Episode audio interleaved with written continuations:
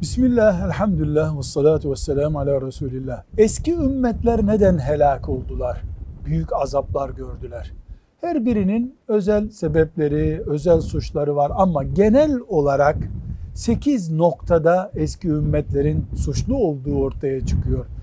Bugünkü ümmette kıyamete kadar yaşayacaklar da bu 8 nokta üzerinden imtihan olunulduğunu insan açısından bilmeleri gerekiyor. Birincisi Allah'ı yok saymaya kalktılar. İkincisi günah bir bataklığa dönüştü toplumlarında.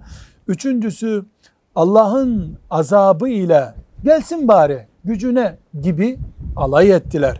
Dördüncüsü çaplarına göre kendilerini büyük görüp kibirlendiler.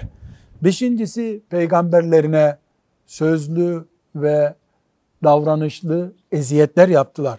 Altıncısı israf, şımarıklık ve azgınlık toplumun karakteri haline geldi. Yedincisi her türlü hilekarlığa, ikiyüzlülüğe başvurdular.